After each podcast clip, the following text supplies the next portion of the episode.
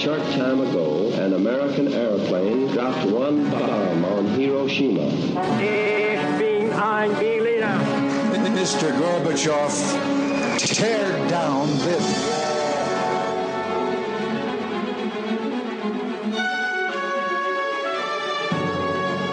The American people, I think, is good people. They are. They have not to charge with the guilty of all the lies.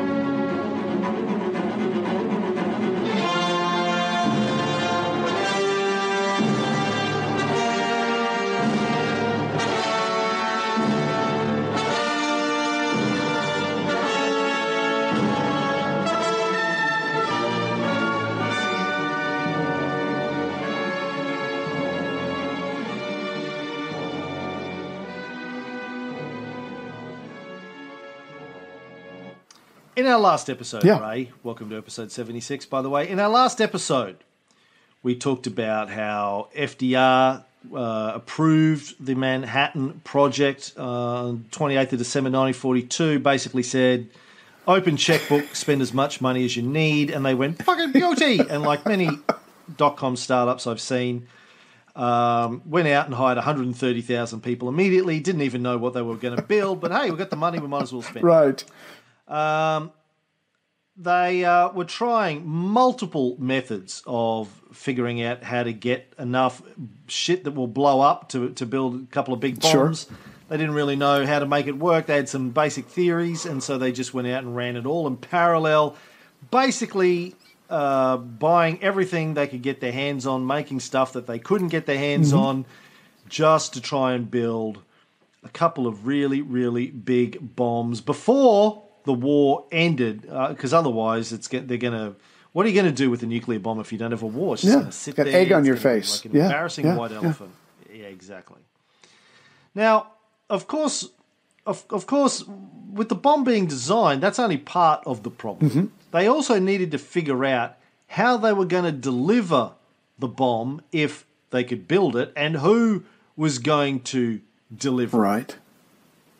Yeah, it was bad enough that um, even though they were using the electromagnetic process, the thermal diffusion, and the gaseous diffusion process to get the u- enriched uranium, uh, in August 7th of 44, Groves, hat in hand, has to go to General Marshall, Chief of Staff, and say that timetable we told you about when when you approved this, not exactly what we're doing right now. Now we're looking at the second quarter of 1945. So. Um, like you said earlier, they're struggling, but they're still still making improvements. They're still they're still getting closer and closer and closer, but they do have to push back their deadline, uh, which does not please Washington at all. But the point is, now that they are getting close with the material and with the bomb design, they've got to figure out once this thing is done, because it's just a matter of when. How are we going to deliver it to the enemy? Candygram. Uh, yes. So uh, yeah, like by uh, the time he went and, and sort of pitched this uh, to to uh, General Marshall and General Marshall onto Roosevelt, they kind of had the idea that Germany was running out of steam and that the war for against Germany would probably be over before they built the bomb. Um, so they started uh, talking amongst themselves even as early as 1944 that Japan Yeah. Might be the bomb's first target. Um, and expenditures on the Manhattan Project around mid 1944, not 1994, were uh, $100 million a month. Pretty much what we bring in from our podcast. so not bad. Not bad. Sorry, that's a, that's a, that's a hundred dollars a month. Um, uh, Yeah. that's the million. Comma and zeros. Yeah. So how are they going to deliver it? So way back in March of 1944, the U.S. Army Air Force and a guy called William Sterling Deke Parsons is his nickname. Deke. Um, start building two bomb models and begin testing them with B 29 bombers. They basically are mocking up what these bombs are going to look like, weigh, how much they're going to weigh, and figuring out how they're going to. Right. Because that's not as easy as just opening a pod bay door, Hal, and dropping a thing out. It's not, you know, to, to, to, I guess to most of us, you think, well, that's you drop a bomb by just Yeah. opening a chute and dropping No. it. Not not that straightforward. Now they had two initial models. Uh, uh, Ray, uh, Thin Man, Yeah. named for President Roosevelt, which was going to uh, carry the plutonium gun Right. model that they still thought they could do at that time, and Fat Man, named after Winston Churchill, which was going to be the implosion prototype. If anybody was going to implode, it would be Churchill. Yes. Now, Emilio Segre, who was an Italian American physicist, he designed a smaller, lighter uranium bomb design. Right. that was called Little Boy, Mm-hmm. uh, supposedly Thin Man's brother. Now, Thin Man, the one named for FDR, was eliminated four months later because they realised you couldn't use the gun model with plutonium, which is ironic because FDR himself was also eliminated a few months No. after that. No. Yes, he was, right. He was eliminated. It was. He died. And if you remember, we did several episodes on that.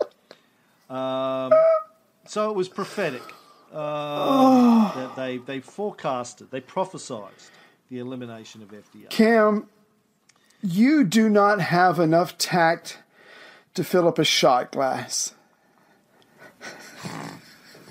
I'm not talking to FDR. He's not listening. He doesn't give a fuck. Does he? Is he listening? Is he getting this in, In heaven. after what? Like, was he related to you? Were you were you his son or grandson? I Were you even alive? No. think So shut the okay, fuck up. What sorry. Go ahead. He's dead. Deal with it. Uh, yes, I'm making fun of. I'm not making fun of it. I'm just saying he died. He died. Yeah, yeah, yeah. Jesus Christ. Yeah. Touchy, touchy, touchy Americans. Now, as you said, uh, jumping ahead in my timeline a little bit, they, they still, things were taking longer than they thought. Groves, as good as he was, wasn't able to deliver this on time. But they were confident that they at least to get one bomb. They thought the uranium gun bomb was probably doable. Yeah.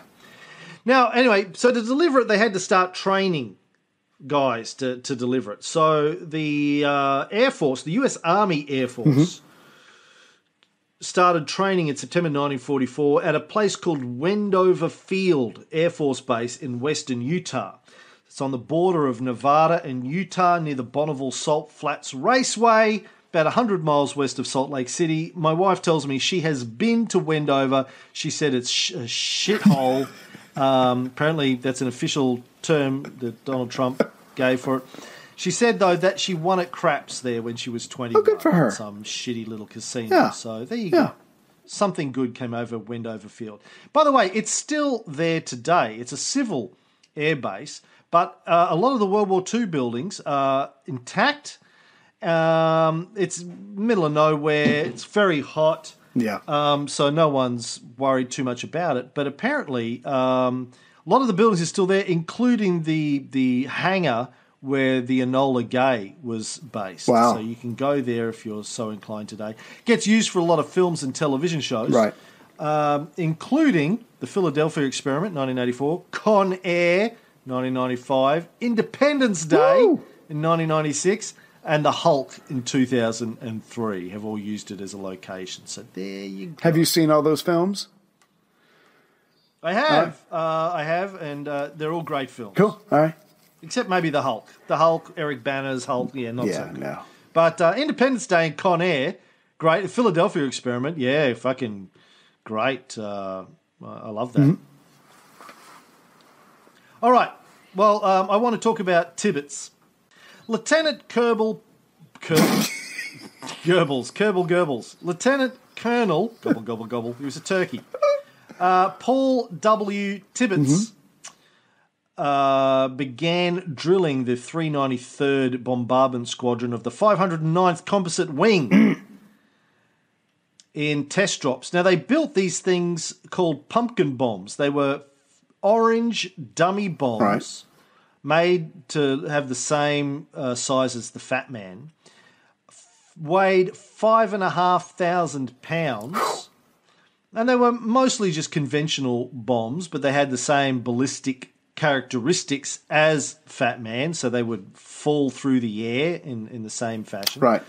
Um, and they started dropping them on the Great Salt Lake, uh, which is maybe why it's so stinky, uh, the Great Salt Lake, because they dropped pumpkin bombs in it. Right. Not to be confused with the pumpkin bombs thrown by the Green Goblin, Different. which are Yeah. uh, smaller, handheld versions of the same thing.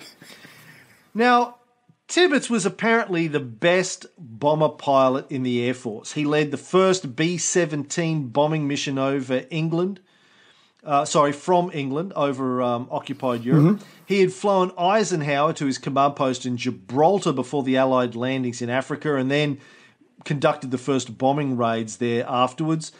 Most recently, he had been the test pilot for Boeing's new B 29 Super Fortress and worked with the physics department at the University of New Mexico to figure out how the B 29 would be able to defend itself against fighter attacks. Nice. So this guy was he was the uh, Poe Dameron of uh, the the American Air Force at the time. Um, now, by the way, the Super Fortress. Did you know that it was the single most expensive weapons project undertaken by the United States in World War II? I did not. Exceeded the cost of the Manhattan Project by between one and one point seven billion dollars. Damn. So they spent two billion on the Manhattan project, project between three to four billion Right. on building the B twenty nine Super Fortress. It was the first plane ever to include a pressurized cabin and to have dual wheeled tricycle landing gear. And these, of course, ended up in commercial aircraft. Um, it was also the first plane to have computer controlled uh, remote machine gun turrets Wow. Which of course ended up in James Bond's cars. So oh, you know these things, all this trickle down Keynesian military Keynesianism here. It's always good. Right. Now, in September 1944, Deke Parsons, who I mentioned before, and Norman Ramsey, who was the Columbia physicist in charge of the delivery of the bombs, pulled Tibbets aside and said, "Got a, we got a project for you, mm-hmm. Mr. Tibbets. You're going to be uh, in charge of dropping bombs, nuclear bombs." Nice. Yeah. So he was like, fucking you beauty. Um, that's paraphrasing. Now, he was told by his commanding officer, Major General Utsal Girard Ent, Right. and I don't know about you, but I'd be looking into his uh, Yeah, know, connections. exactly. A name like Utsal Girard Ent. Be like, yeah, it's suspicious. He says to him, You have to put together an outfit and deliver this weapon. We don't know anything about it yet. We don't know what it can do. But you've got to mate it to the airplane and determine the tactics, the training, and the ballistics, everything. These are all parts of your problem. This thing is going to be very big. I be, believe it has the potential and possibility of ending the war. Now, apparently, Ent was given Tibbet's name and two other guys' names as uh, choices for the mission, and he replied without hesitation Paul Tibbets is the man to do it. Wow. So, this guy's a fucking badass. You know, this Tibbets guy Yeah.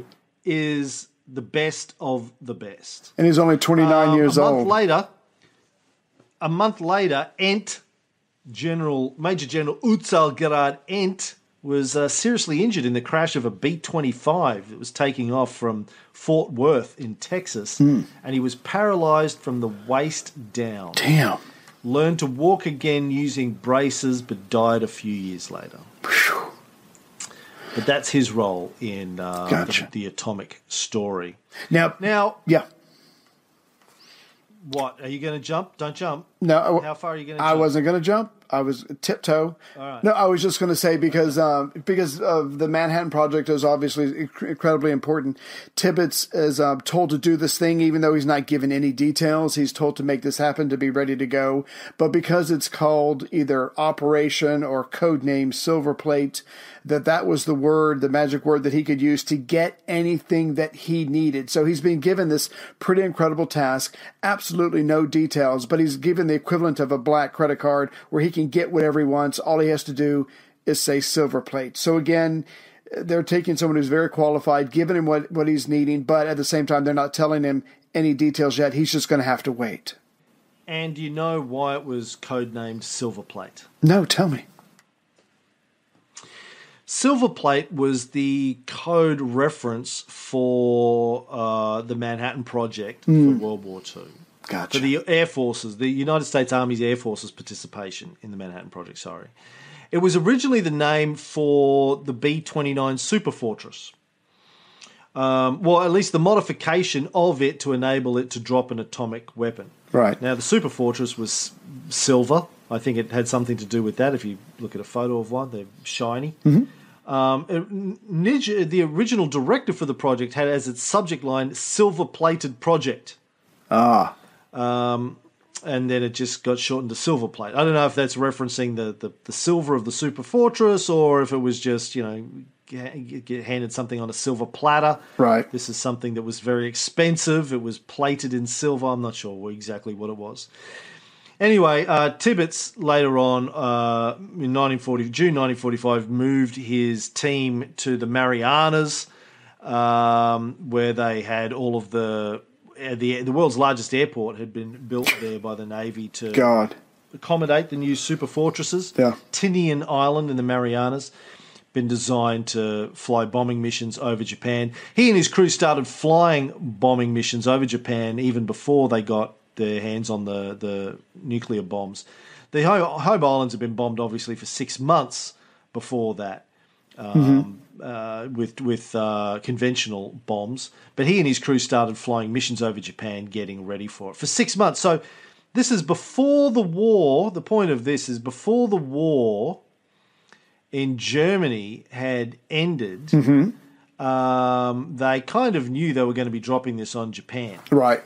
um, you know, in June 1945, the war with Germany was over, but for a long time they'd figured this was going to be Japan. Germany was on its last legs; they weren't going to need it for Germany, so they're they're getting set up uh, as early as June to drop it on Japan, even before the tests of the bombs have been done in New Mexico. They're getting ready. Yeah. Just to give everybody a reference point, the Marianas are 1,250 miles or 2,011 kilometers south of Tokyo. So uh, th- these are planes that can fly that long and all the way back. And it's because of the Marianas that they're within range, bombing range of Japan. And uh, like you said, they've been bombing Japan for six months uh, by this point. But again, these are some incredible aircraft that uh, can go these incredible distances, and they're going to need this massive plane because even though they even though they don't know the specs yet, they know that this bomb is probably going to be somewhere around five thousand pounds, and uh, they just have to be ready to figure out the final details once they're given the bomb. Now, they're getting ready to drop bombs, right? Right. But Groves wants to know whether or not the Germans have the bomb. Uh huh. Speaking of which, it sounds like there's a bomber approaching me right now outside my window. If I if I go offline, it's probably because somebody just dropped something off. Okay, that makes sense. Um, in 1943, and I, this is, I fucking love this story.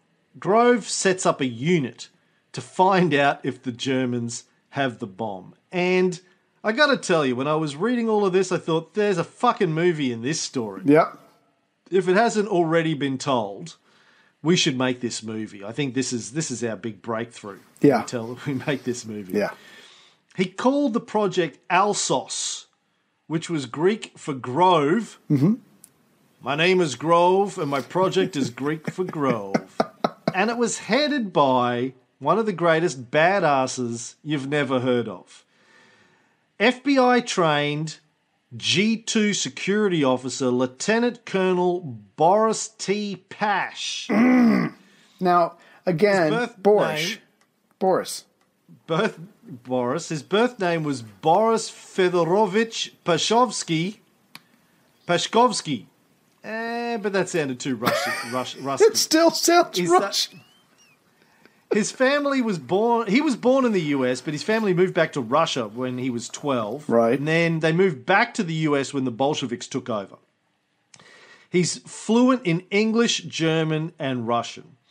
By the way, do you know what a G two security rating is? They they were the army's big boys when it came to security and intelligence, but that's all I know. Yeah. Uh, it's uh, military intelligence staff in the United States Army. Um, is G2. I think G1 is for personnel, G3 is for operations, G4 is logistics, G5 is civil military. So army military intelligence, G2. Now this fucking Pash guy is a legend. For start, greatest fucking name ever. Pash, Pash is my name, and Pashing is my game. Boris Like, Pash. th- this Boris Pash. He needs a fucking movie starring Charles motherfucking Bronson. This guy. Uh, now his job in 1943 is to go into Europe, go behind enemy lines, and to find out whether or not the Germans have a nuclear project, and then arrest the scientists, grab everything that they've got, and get it all to America before the Soviets or the French can get their hands on them Easy peasy and lemon to find out where all, all the uranium is. Now, this is a great, great story. Did you like this story, I- Mr. I- Pash, Dr. I loved it. Everybody, you need to grab onto your seats because you're about to go for one hell of a ride.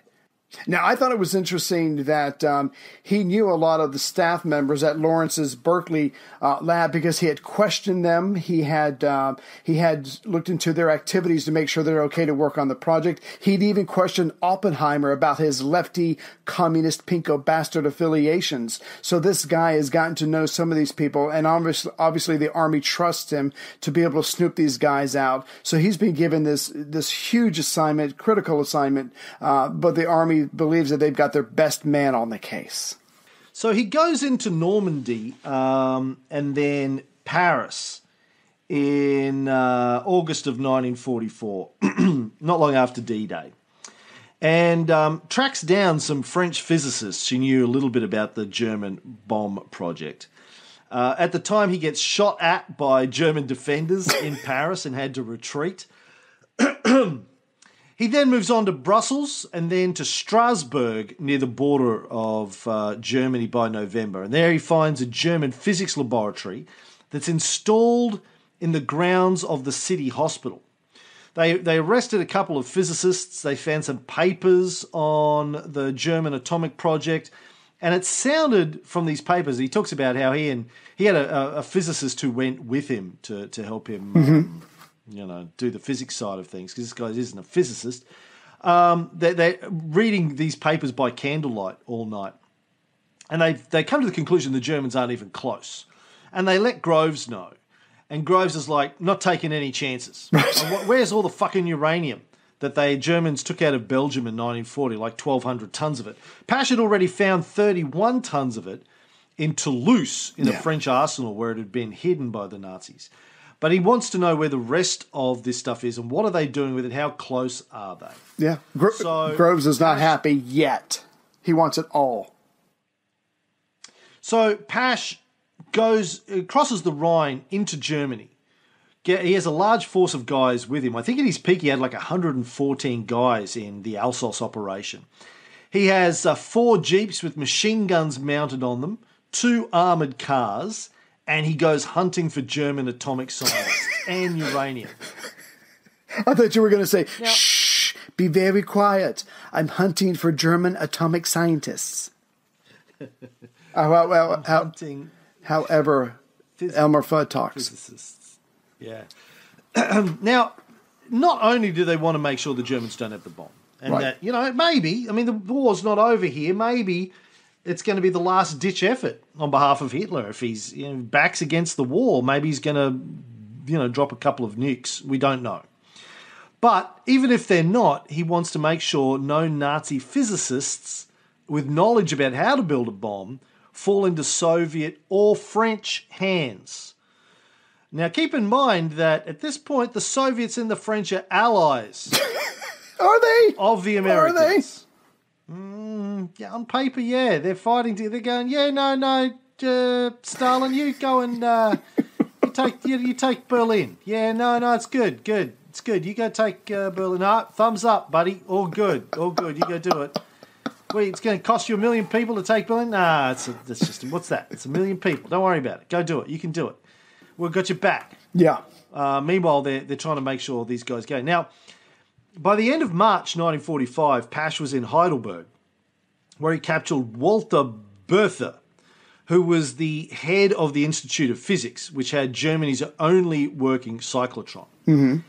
And near a place called Stadheim, I think that's how you pronounce it, near Weimar, he found the central office of German atomic research. But Werner Heisenberg and the rest of his guys from the Right. Kaiser Wilhelm Institute had fucked off uh, out of there when the, when they saw that it wasn't looking good. They left a small stash of uranium there, which he got. But there were documents that he found there that suggested the rest of the uranium ore that they'd taken from Belgium might be in a factory near Staschfurt, near Magdeburg. Now, there was a problem with that, Ray. What was the problem with it being in Staschfurt?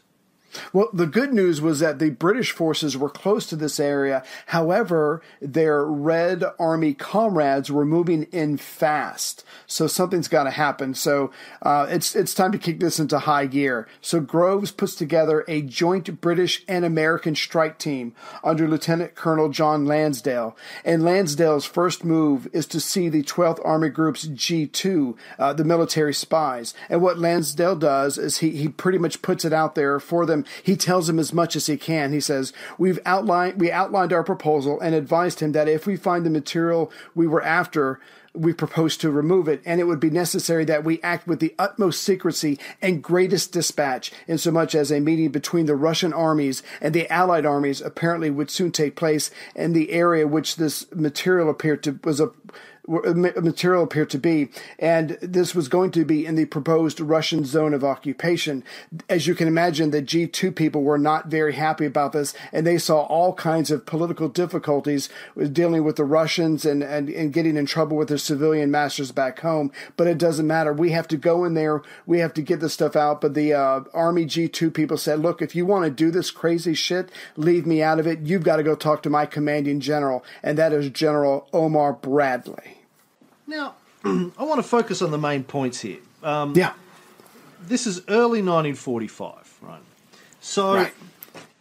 bef- this is before the war's over. This is before they can accuse Stalin of not pulling his armies out of Iran or or Poland or anything like that. with the makeup of Poland. Yeah, the political poll up, all the stuff that we were talking to Benn Steil about. Steil, Steil, in Steil. our uh, episode a couple of episodes ago. Um, in terms of the spirit of Yalta, who broke the spirit of Yalta first? Well, first of all, you know, we know that the Americans were building an atomic bomb and not telling the Soviets about it. Um, and he knew that they were keeping secrets from him about building the greatest fucking weapon of all time, which was obviously a threat. Secondly, here they are.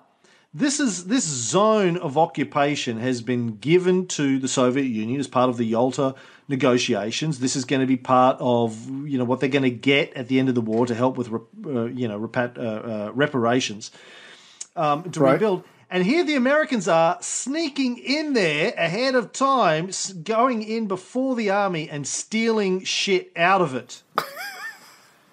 This But- is well before the end of the war. This is like you and I. This is like a, a, a, a married couple being married. One of them, one of the parties, having a prenup in place. Okay, this is a prenup Okay.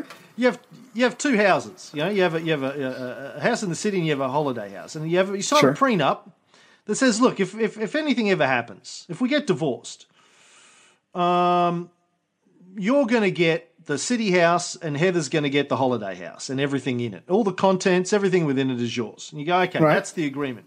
Yeah. You're fucking around on the side. You Sure. know, hey, listen, I'm gonna, I'm gonna, I'm gonna file for divorce in six months.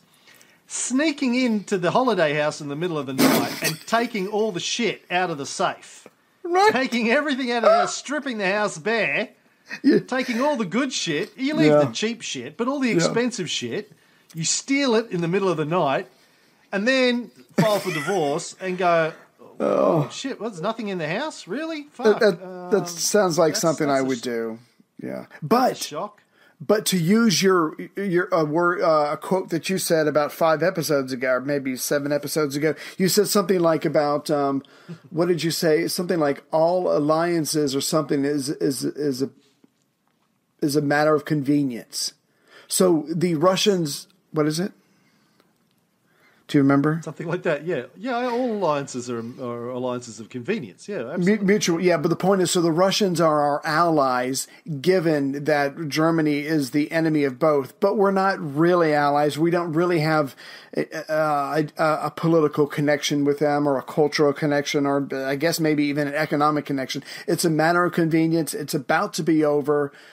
We don't really know them. We don't really like them. I mean, he, he's a, he's a dictator. He's already, you know, he, he's already pr- proven what he's capable of in the Baltics. He's already uh, invaded uh, Finland before all this got going. So the point is, they don't think they can trust him. They're not certainly going to trust him with this material or these scientists. Let's get in. Let's get out. And but the other obvious part of it is, we need, we want that stuff and those people. So we, it's a zero sum game. We have to make sure we get it for our program and the Russians don't get it. Don't give me this. He's a dictator. He invaded bullshit. You guys invaded the Philippines. You've invaded far for fucking Latin America. You know, you've taken Mexico. Don't fucking point the finger It's okay At Stalin, It's uh, motherfucker. the the, the country that's doing the judging. It's okay when they do it. Of course, they don't see themselves as the bad guy, but they're not going to let him have this stuff. Secondly, FDR's still alive at this stage. They've just left Yalta weeks earlier, where they've talked about enduring partnerships and alliances that are going to last for 50 years. Just- They're going to be nice and get along. Meanwhile, the Americans are sneaking around in the dark in the middle of the night, stealing shit out of Stalin's holiday house. Do you think FDR knows about this particular operation? I'm willing to bet he doesn't. He's a generalist. He's No, not going to be involved in every little Yeah, yeah. tiny. Yeah. No, no, I'm sure they didn't tell him about it. I'm sure it's uh, under the radar for him. They're just doing Yeah. what they want to do. Um, anywho, Yeah. Yes. So they're trying to get all this shit out of Stassfurt before the Soviets come to pick up the keys from the real estate agent. What's Now, Bradley's um, response? Oh, uh, I don't know what. To hell with the Russians. Do it. Right. Yeah. So they get in uh, to Stassfurt. Um, they find the plant where all the stuff is. It's a complete mess. Right. Both from Allied bombing. Oh, we've been blowing up their uranium, and looting by the French.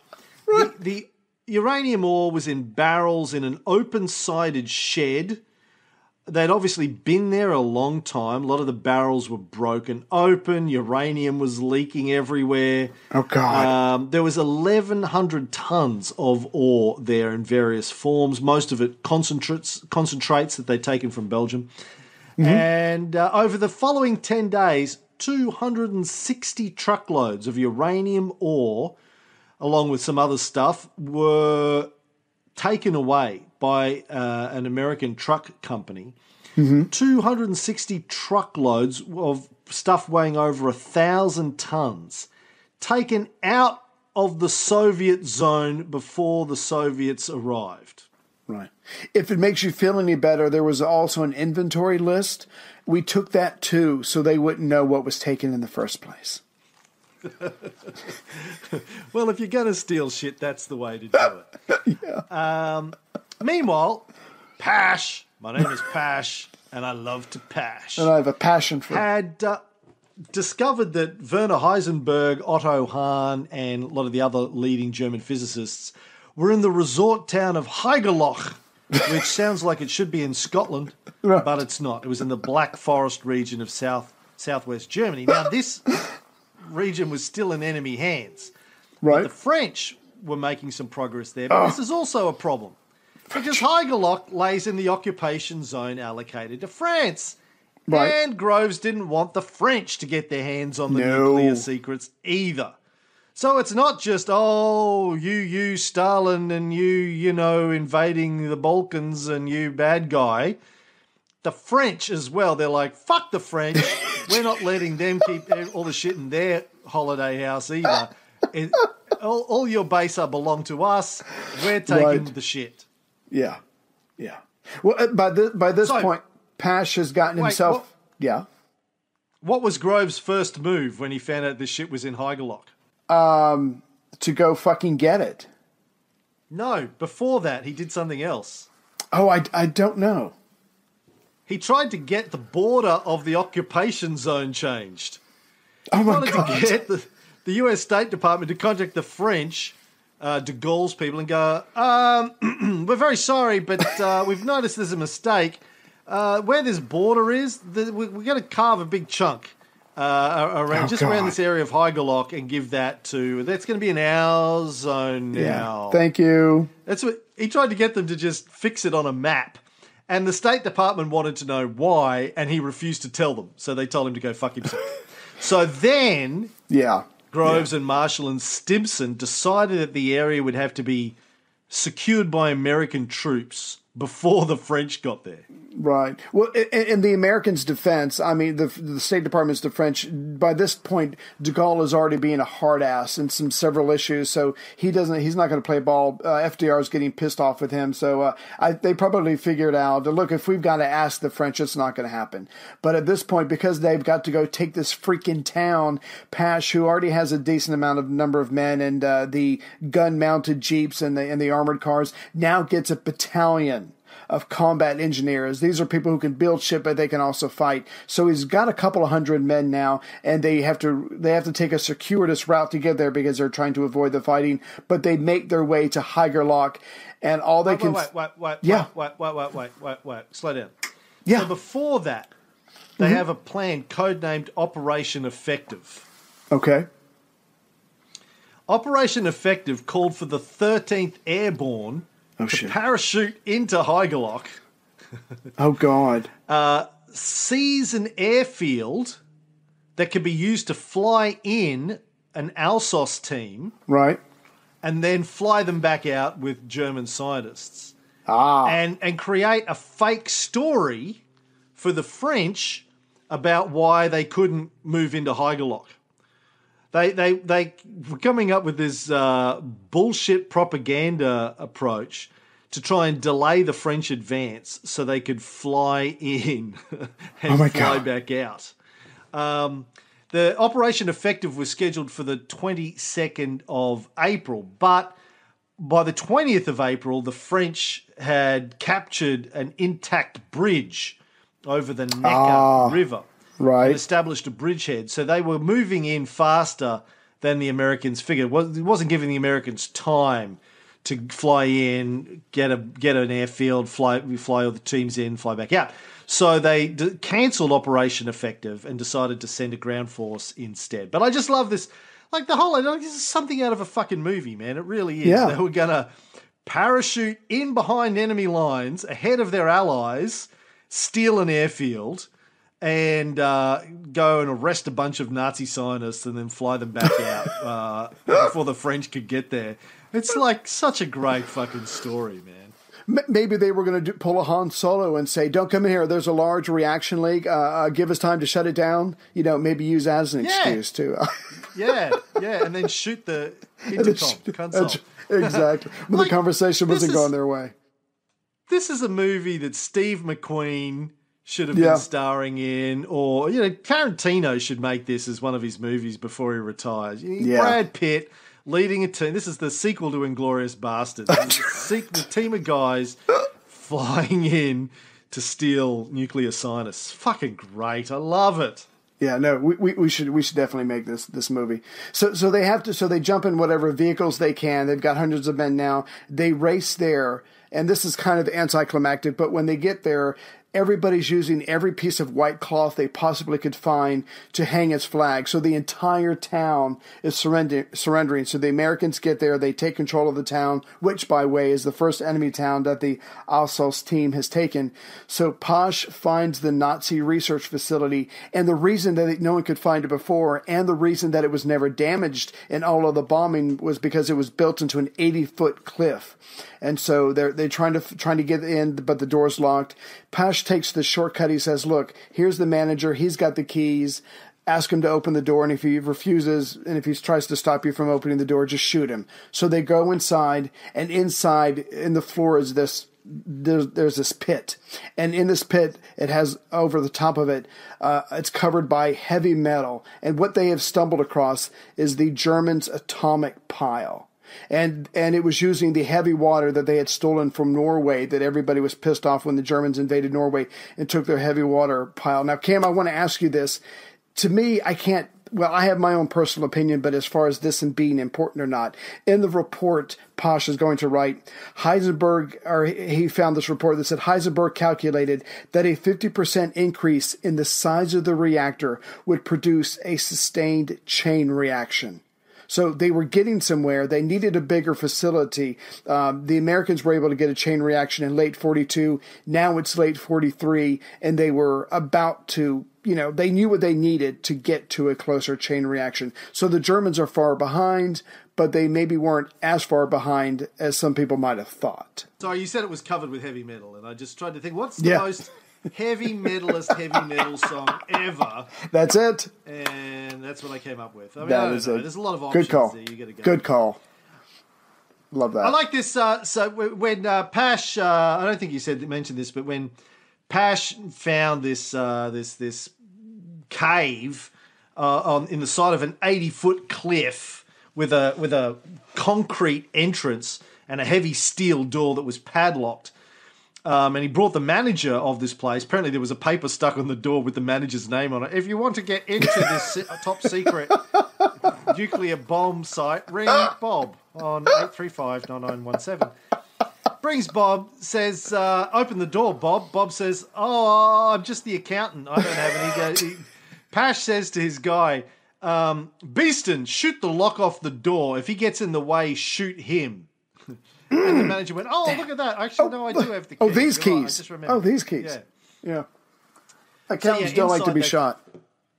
inside they find this thing and uh, as you say it w- was close but not quite close enough Right. um, there was an atomic pile they were getting close uh, close to being able to build it but they were just they didn't have the resources that the americans had i think they didn't have the commitment right. and the blank checkbook Two billion they dollars. didn't have a ge- they didn't have a general groves either right. to just make it happen. They had a ton of great scientists. I mean, Heisenberg uh, is a great scientist, great nuclear physicist, one of the founders of nuclear physics, but um, they just uh, didn't have that good old American, Taskmaster. Yeah, Drill drive to make it Yeah. happen. Which is Yeah. funny because you, I, I kind of think of the Germans. Uh, I mean, the Germans did have those people at some point, and but they were doing other shit, building tanks and building Yeah. Luftwaffe bombers and shit like that. They just sounds like they didn't dedicate the same level of efficiency to getting this thing up and running uh, as they did to other parts of their military enterprise. Well, they probably thought they were going to win, so it wasn't as critical. But that's a guess. Oh, I don't know. Once things started to go badly for them in Russia and the Americans got involved, you well, it's too late by then. I mean, you're right, but it's too late by then to focus on it. But uh, yeah, having two billion dollars really Americans- helps. The Americans didn't start focusing on it until the beginning of 1943. I mean, I guess the, they were still doing relatively well against the Russians by then, but not not for much longer. Anyway, Yeah. um, so Pash left his science guy Goudsmit uh, at Haigerloch, and then he moves on to a place called Hechingen. Forgive Sure. my bad German, where he picks up most of the German atomic scientists. Otto Hahn was captured at Tailfingen two days later. Um, and then they hear that Werner Heisenberg was with his family in a cottage by a lake in Bavaria because That's you know that's where I'll be. yeah when the, when the war's coming to an end you want to go to just a cottage by the lake Yeah, when li- yeah, what time you have left with your family W- yeah. When life is not going my way, you can find me in a cottage by the lake, preferably in Bavaria.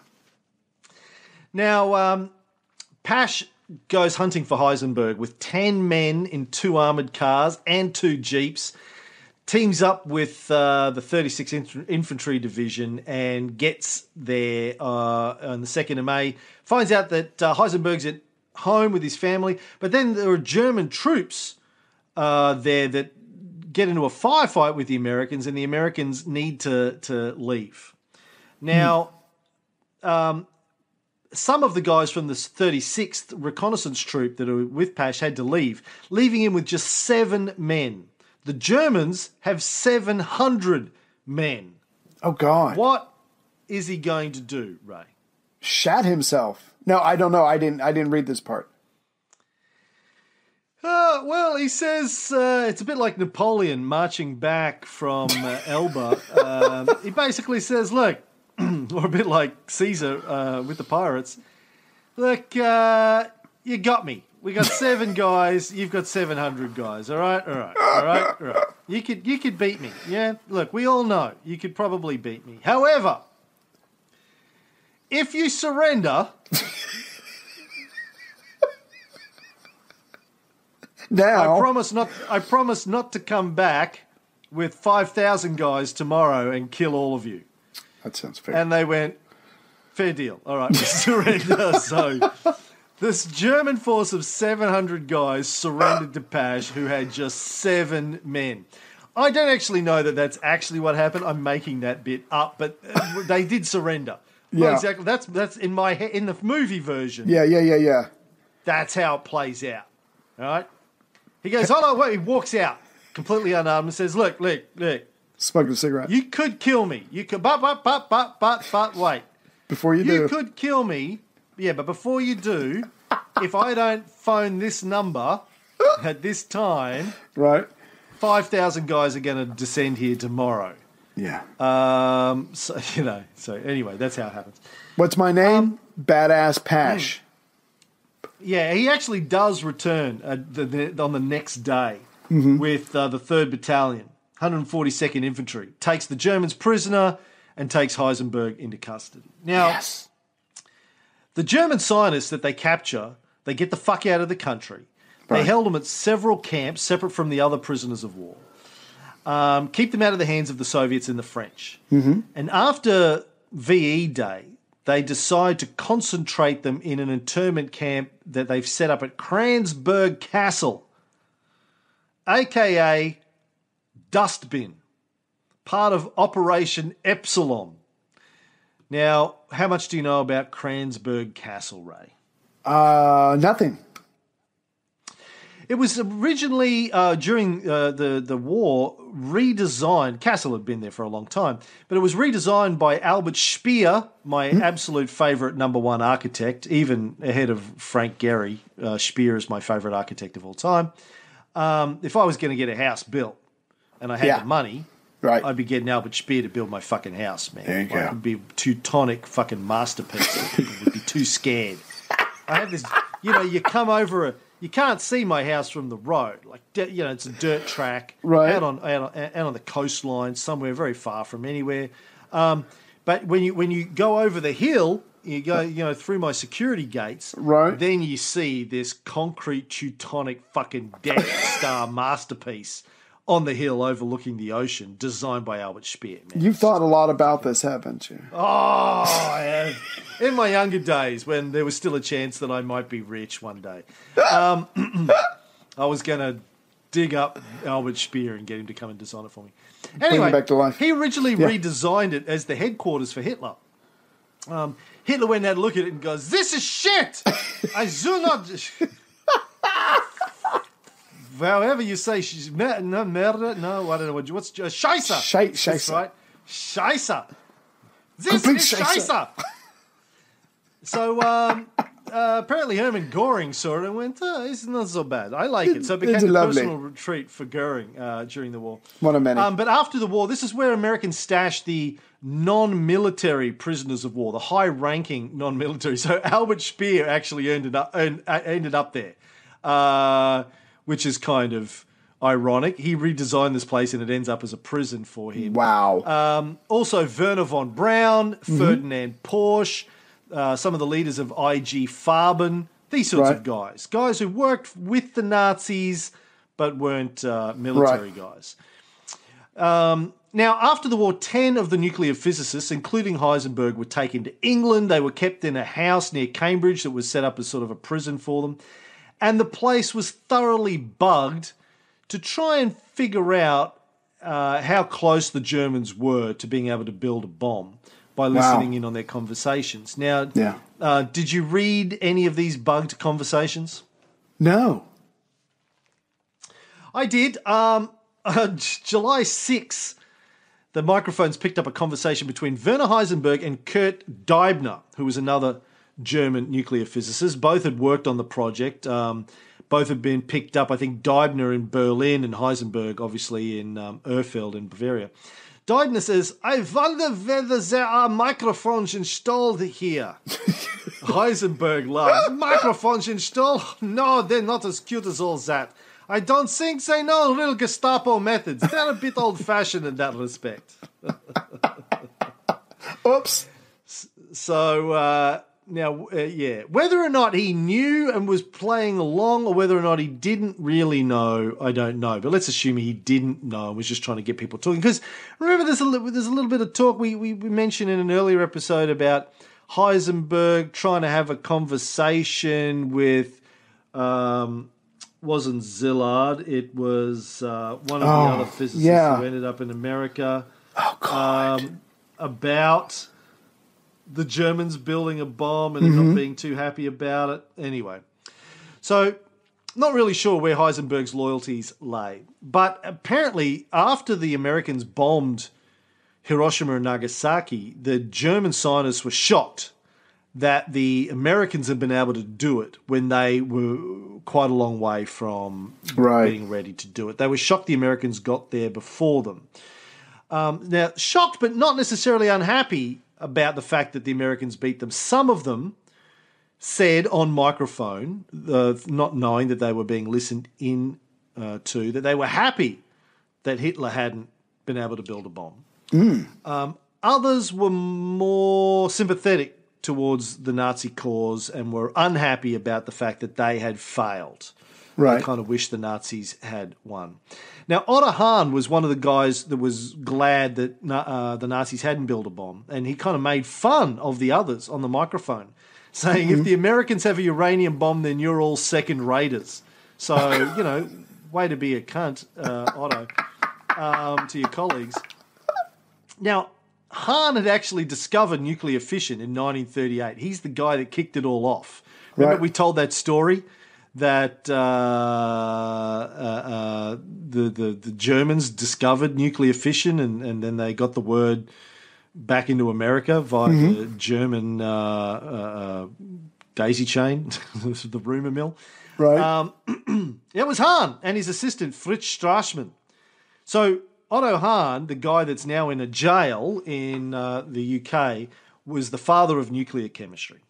But apart from that, he had had nothing to do with the atomic project. In fact, um, Einstein later wrote that Hahn was one of the very few who stood upright and did the best he could in these years of evil. nice. So it just goes to show that you could, he could anyway, say no to the Nazis and uh, get away with it. Right.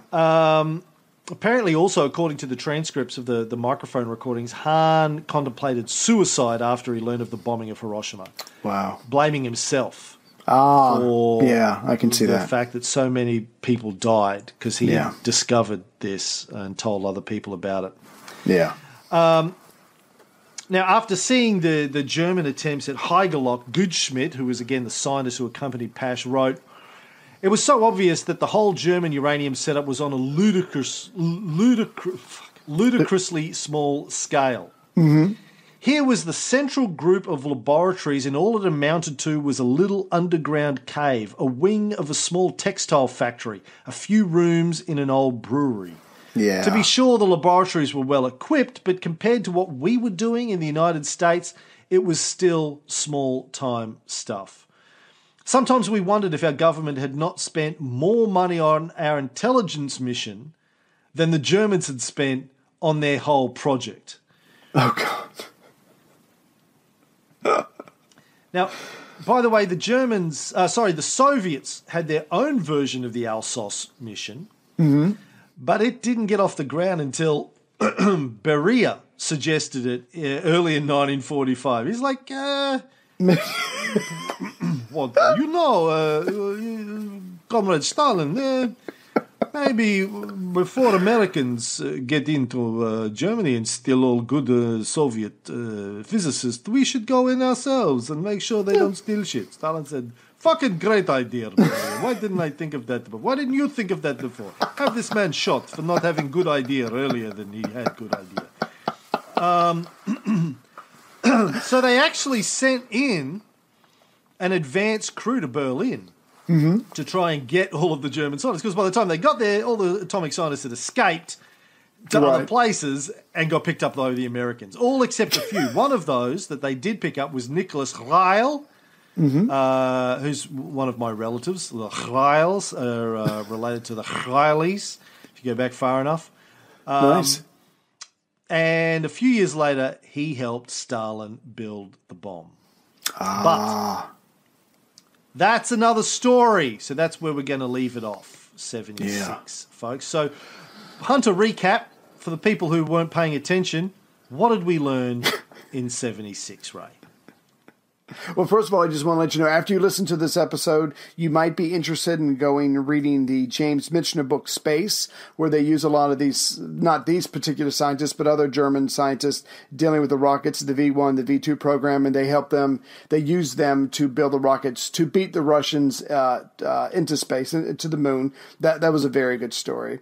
But basically, th- even though the Americans had $2 billion to throw at this, they were mo- more focused on time than money. They made a lot of mistakes, but they overcame those mistakes with sheer grit, hard work, and atti- an attitude. And again, the fear of the, what the Germans were going to be coming up with. They come up with several different ways to get their enriched uranium. Uh, they divide into teams. Uh, what's his name? Oppie and Groves work well together despite being very different people, but they make a good team and they are able to get somewhere.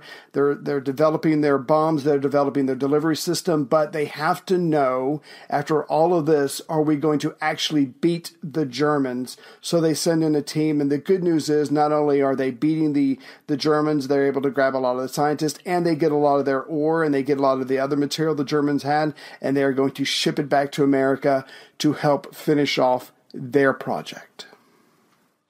Yeah, and I think the highlights for me are the, the Americans, even before, well before the end of the war, are going around behind the backs of the Soviets and the French, their allies, and stealing all of the nuclear secrets and the nuclear scientists out of Germany.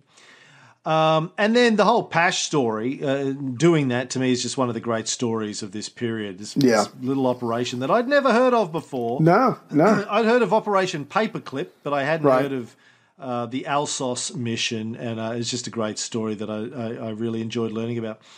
Um, so that's the summary. When we get to the next episodes, we're going to be talking, I think, about the um, first, the Trinity test in Alamogordo in uh, New Mexico, and the bombings of Hiroshima and Nagasaki.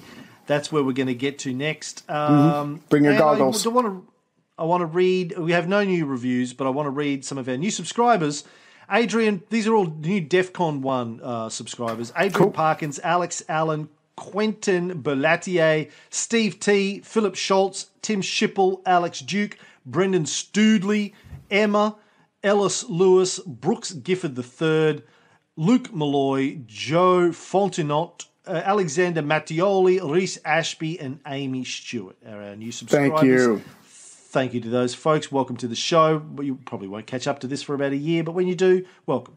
And um, what else have we got to plug? Let's plug our Renaissance show. If you're not listening to that, check it out. We're talking about the rise of Christianity and the descent into the Dark Ages. A lot of fun. The, the, the bullshit filter, we're talking about the war on drugs at the moment, the history of drug use uh, by people around the world. We talked recently about the opium wars, where the British forced the Chinese to take their opium and uh, became the British were the world's first major drug barons, and that's how they made a lot of their money. That sustained the empire was from selling opium into China, even though the Chinese didn't want it. Britain's fucking forced them at the point of a gun. Take these drugs. right. Fucking take them now. Baby.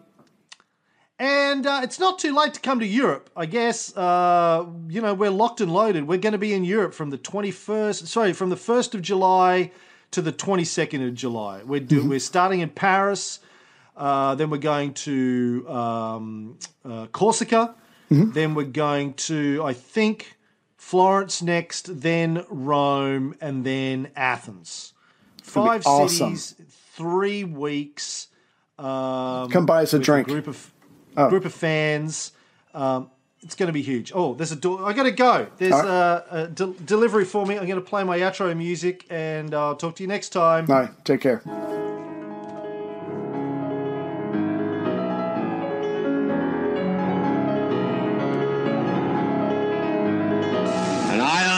Curtain has descended across the continent.